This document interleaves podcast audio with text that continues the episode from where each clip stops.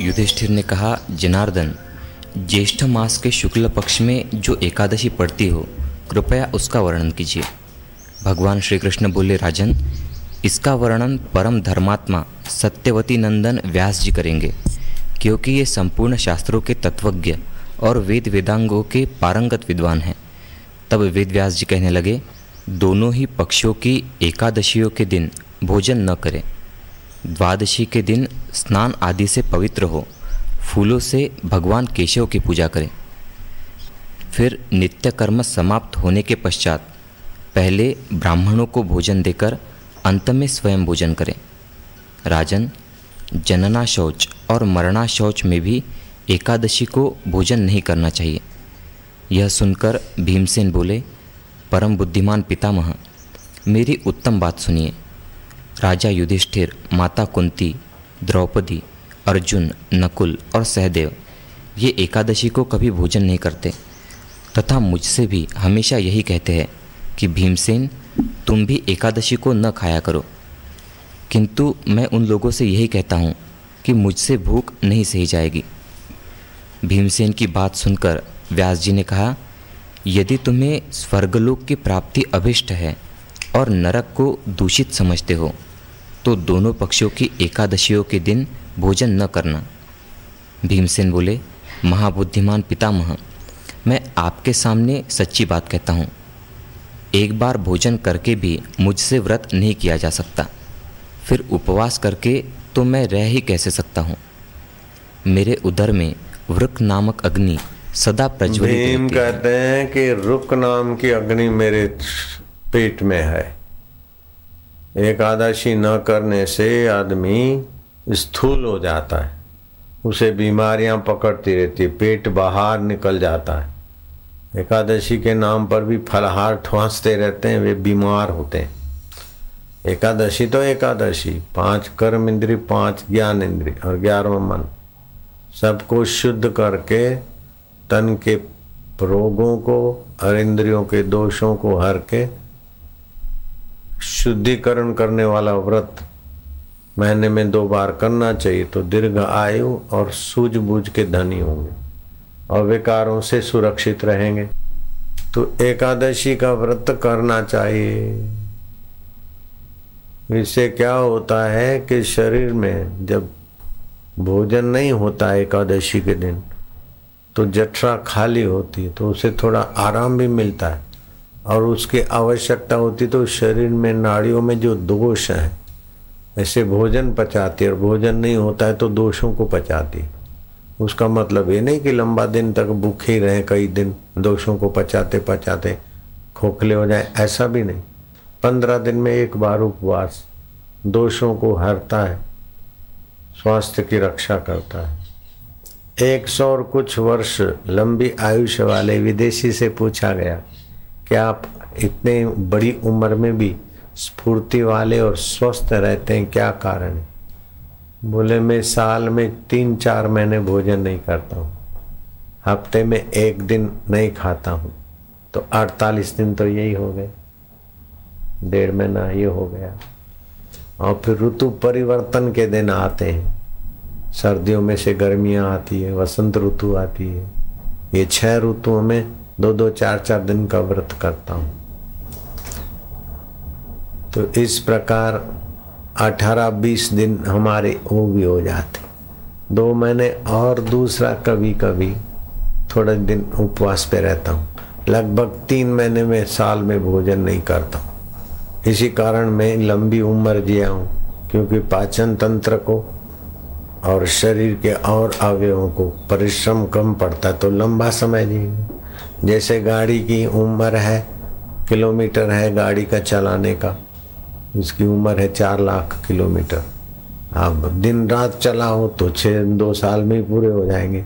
और कम पला चलाओ, और हिफाजत से चलाओ तो वही गाड़ी दसों साल, बीसों साल अच्छी रहती है। ऐसे ही शरीर को खा खा खा खा, भोग भोग भोग करके, शरीर की जो क्षमता है। वो जल्दी क्षीण करके लोग जल्दी बूढ़े हो जाते हैं और कम उपयोग करते हैं तो लंबा समय चलता है। जैसे किसी कपड़े को रोज रोज पहरो रोज रोज धो, रोज रोज पहरो रोज रोज धो तो कम समय में फट जाएगा। और हिफाजत से पहरो हिफाजत से धो और तो कम उपयोग करो तो लंबा समय ये। ऐसे ही में लोग जो दिन में बार बार खाते हैं तो बार बार रस छूटता है, पाचन रस। फिर चाहे आप दस ग्राम खाओ, चाहे पूरा भोजन खाओ, एक बार जीप पर कुछ पड़ा तो रस शुरू हुआ, पाचन रस। तो पाचन रस पाचन रस बार बार दिन में खर्च करते ही लोगों का पाचन कमज़ोर हो जाता है। तो मैं तो एक टाइम सुबह और एक टाइम सूर्यास्त के पहले खा लेता हूँ। और उसमें भी उपवास के दिनों में अथवा फलाहार के दिनों में ऐसे रहता हूँ, जिससे मेरे आंते और पेट और सारे किडनी बिडनी गुर्दे गुर्दे सब ठीक है। अभी भी मैं जवान जैसा हूँ। ऐसे राम सुखदास जी एक सौ एक वर्ष जिए। तो वो भी थोड़ा संयम से खाते पीते थे, एकादशी का व्रत आदि करते थे। यात्राएँ भी उन्होंने की। मेरे गुरुदेव तिरानवे वर्ष तक शरीर मेरे एक मित्र संत थे, नारायण बापू, वो दूध पे रहते थे। तो सुबह दस ग्यारह बजे दूध लेते और शाम को दूध लेते थे, बस। एक सौ और वो भी एक दो साल तक जिए। तो ये व्रत करने में शुरुआत में जो खाने की आदत है, उस ऐसे लोगों को व्रत जरा कठिन लगता है। तो ऐसी कठिनता भीमसेन को हुई। मनुष्य को अपना परलोक सुधारना हो, या लोक स्वस्थ रखना हो तो एकादशी के दिन व्रत करना ही चाहिए। अगर आपका पेट छाती से बाहर निकला है तो आप 40 साल के हैं तो भी बुढ़े हैं। तो मोटापा वालों को तो खास व्रत रखना चाहिए। जय सिया राम नहीं तो फिर अस्पतालों में, डॉक्टरों की दवाओं में, ऑपरेशनों में, दवाओं में, फाकियों में लाचारी आ जाती लंघनम परम औषधम, उपवास परम औषध है। जैसे कलह को शांत करके मानसिक शक्ति जगाने के लिए मौन अमोघ साधन है, ऐसे ही शरीर के दोषों को हरने के लिए और रोगों को मिटाने के लिए लंघनम परम औषधम।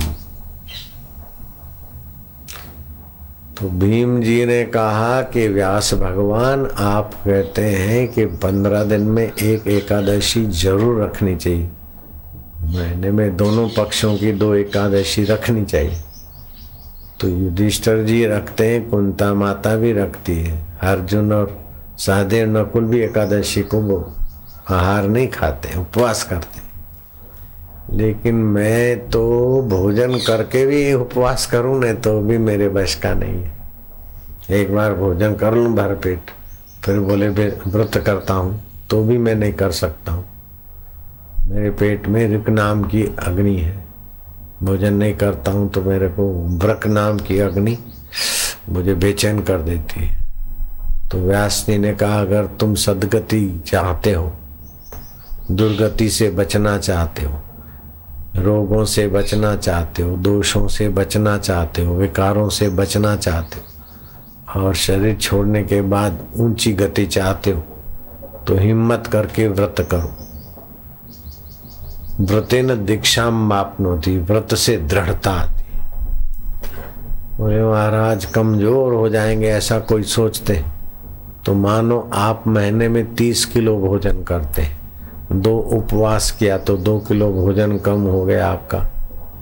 तो शरीर का योग, बल, ये, वो सब कमज़ोर हो जाएगा। नहीं, आप रोज एक किलो भोजन करते, लेकिन पचाने की शक्ति आपकी पौना किलो है, या 900 ग्राम है, थोड़ा ठास ठास के भी खाते तो उससे जो है दोष बने रहते हैं शरीर में। आम दोष बन जाता है, और भी कोई दोष बन जाते तो एक किलो रोज खाने वाला व्यक्ति तीस किलो पचा नहीं पाता। पचाता होगा पच्चीस मुश्किल से पाँच किलो। ऐसे ही दोष दोषों में जाता होगा शरीर को परिश्रम पड़ता। अथवा तो मान लो आप ए, एक किलो रोज पचा लेते और एक किलो खाते तो दो दिन नहीं खाएँगे तो अट्ठाईस किलो खाएँगे नहीं। बाकी के दिनों में आपका पाचन तेज हो जाएगा। अच्छी तरह से पचा लेंगे। और मनुष्य की आदत है, इसमें सभी की हो गई, मेरी भी ये आदत है। हम जितना भूख लगती, उतना खाते, फिर थोड़ा सा दुख और ज़्यादा खाने की होती। जब खाते खाते लगे कि हो गया, फिर भी थोड़ा सा ये, थोड़ा सा थोड़ा सा, वो सब व्यर्थ का होता है। तो व्यर्थ का खाया हुआ दो उपवासों में भी ठीक हो जाता है। तो ऐसे लोगों को रोगों से ज़्यादा जूझना नहीं पड़ता। बाकी तो जो खाते रहते और पेट बाहर है, कोई ना कोई रोग पकड़ लेता है। चाहे फिर कमर दर्द करे पिनिया दर्द करे, शरीर थका थका रहे, मोटापा फालतू रहे, कुछ न कुछ जैसे आराम हो जाता है। तो ऐसे समझदार साधुओं को, साधकों को हाँ महीने में दो उपवास तो करना ही चाहिए। दो उपवासों में भी, चौबीस उपवास हुए साल में, उसमें भी निर्जला एकादशी का बड़ा भारी महत्व। और ये गर्मियों के आखिरी दिनों में बारिश शुरू होगी। तो बारिश शुरू होगी तो उसमें भी पाचन कमज़ोर होता है। तो पाचन को तेज बनाने के लिए और शरीर में जो जलीय अंश और कफी अंश है, और कफ पड़ा पड़ा फिर ट्यूमर बनता है, गांठे बनती और गांठे सड़ती तो कैंसर बनता है। अगर उपवास करो निर्जला एकादशी करो तो कैंसर बनने का सवाल ही पैदा नहीं और कैंसर के रोगियों को भी उपवास से फ़ायदा हुआ, ये साइंस के द्वारा भी जांचा गया। तो लंघनम परम औषधम। तो उपवास केवल शरीर के रोग मिटाता है, दोष मिटाता है, विकार मन के मिटाता है, वासनाओं को शांत करता है, इतना ही फ़ायदे नहीं है। उपवास अगर विधिवत किया जाए तो व्रतेन दीक्षाम आपनोति दीक्षाम आपनोति दक्षिणाम दक्षिणाम श्रद्धाम आपन्यात श्रद्धाम सत्यम आपन्यात सत्य स्वरूप ईश्वर की प्राप्ति में भी उपवास सहायक है। तो उपवास रखने से आदमी कमज़ोर नहीं होता है, मनोबल बढ़ता है। उपवास के दूसरे दिन देखो आपका तेज, स्फूर्ति, प्रसन्नता बढ़ जाती खा खा करो तो प्रसन्नता, तेज स्फूर्ति दबी रहती। उपवास के दिन देहा थोड़ा ऐसा शांत रहता है, लेकिन दूसरे दिन देखो तो स्फूर्ति भी रहती। और सप्ताह भर पक, पखवाड़िया, शरीर स्वस्थ ज़्यादा काम करे। ऐसे ही मौन रखने से भी बल बढ़ता है, अच्छे निर्णय करने की शक्ति बढ़ती। उपवास और मौन तो साधना का मेरुदंड है। उपवास, मौन, जप और ध्यान।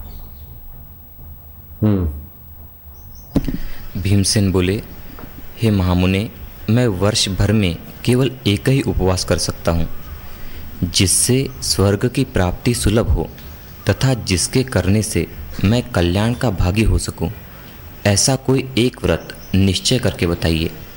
मैं उसका यथोचित रूप से पालन करूँगा। व्यास जी ने कहा भीम ज्येष्ठ मास में सूर्य वृष राशि पर हो या मिथुन राशि पर?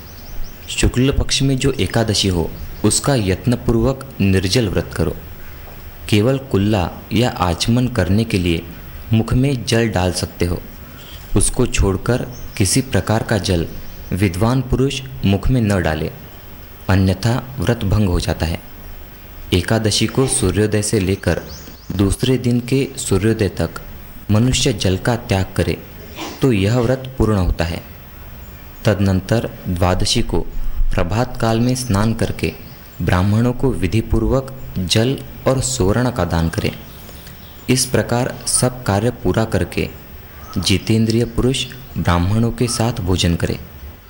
वर्ष भर में जितनी एकादशियाँ होती है, उन सबका फल निर्जला एकादशी के सेवन से मनुष्य प्राप्त कर लेता है। आज की एकादशी, निर्जला एकादशी वर्ष भर के दोषों को हर लेगा सूर्योदय से लेकर दूसरे दिन सूर्योदय तक।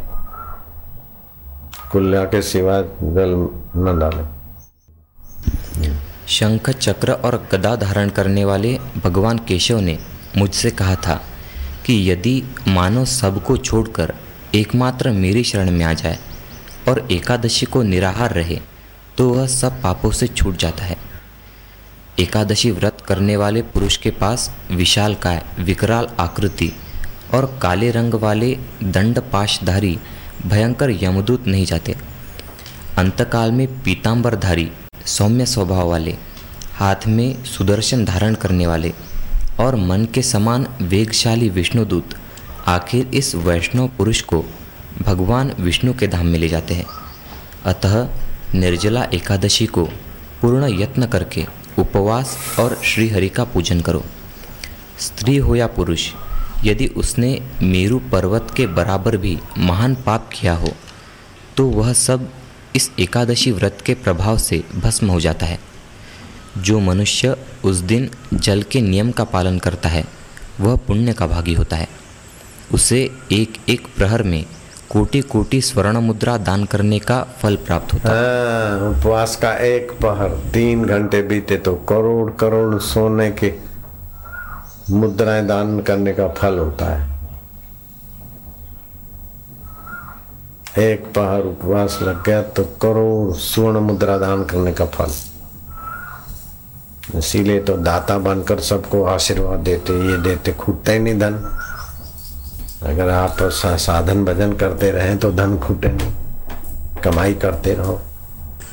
मनुष्य निर्जला एकादशी के दिन स्नान, दान, जप, होम आदि जो कुछ भी करता है, वह सब अक्षय होता है। यह भगवान श्री कृष्ण का कथन है। निर्जला एकादशी को विधिपूर्वक उत्तम रीति से उपवास करके मानव वैष्णव पद को प्राप्त कर लेता है। जो मनुष्य एकादशी के दिन अन्न खाता है, वह पाप का भोजन करता है।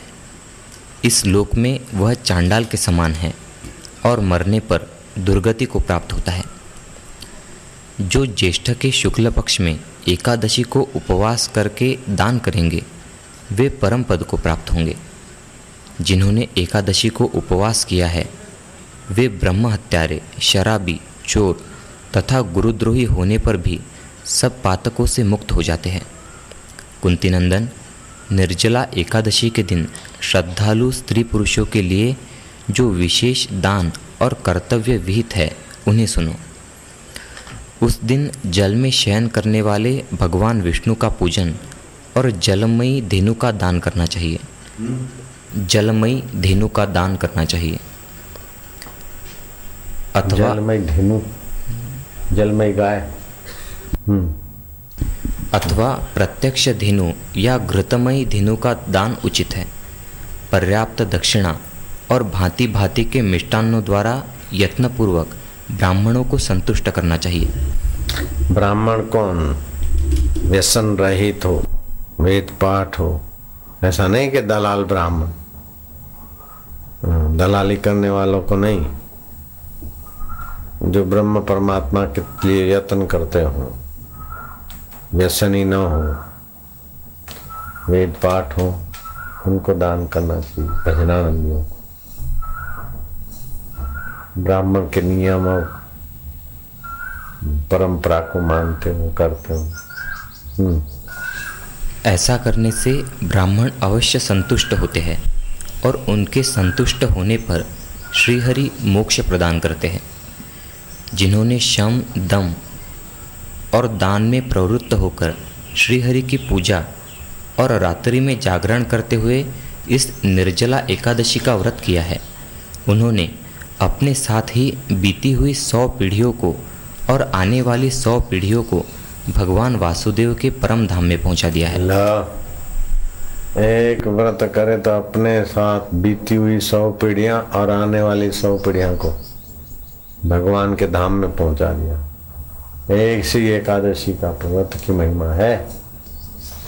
हम्म। निर्जला एकादशी के दिन अन्न वस्त्र गौ जल शैया, सुंदर आसन, कमंडलू तथा छाता दान करनी चाहिए। जो श्रेष्ठ तथा सुपात्र ब्राह्मण को जूता दान करता है, वह सोने के विमान पर बैठकर स्वर्गलोक में प्रतिष्ठित होता है। जो इस एकादशी की महिमा को भक्तिपूर्वक सुनता अथवा उसका वर्णन करता है, वह स्वर्गलोक में जाता है।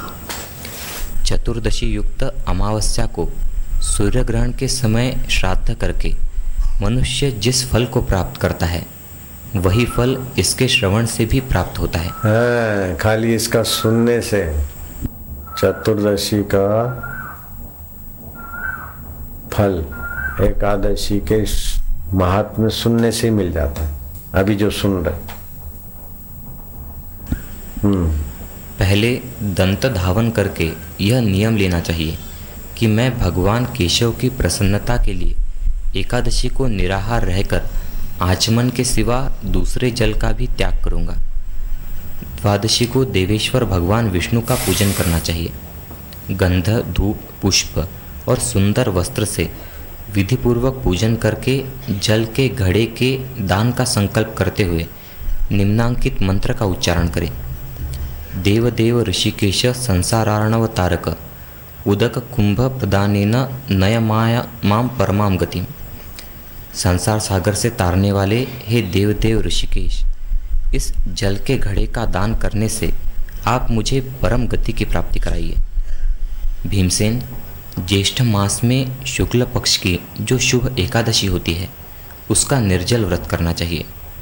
उस दिन श्रेष्ठ ब्राह्मणों को शक्कर के साथ जल के घड़े का दान करना चाहिए।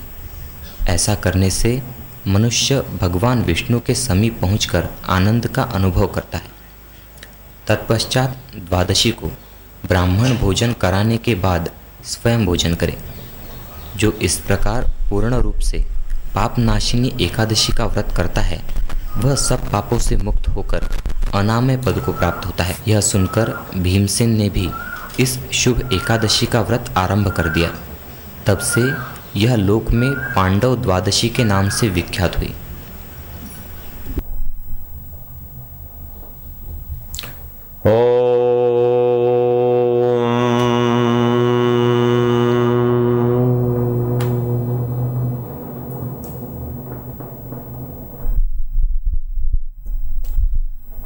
लेकिन जो बालक हैं, बूढ़े हैं मधु प्रमेह की तकलीफ़ वाले हैं, उनको ये व्रत नहीं करना चाहिए, आग्रह को हाँ?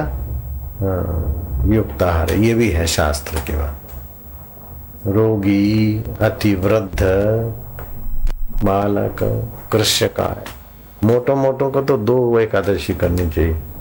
ग्यारह को भी व्रत बारह को भी व्रत। एकदम ठीक हो जाए। ये तरबूज बैठ जाओ नारायण हरि नारायण हरि।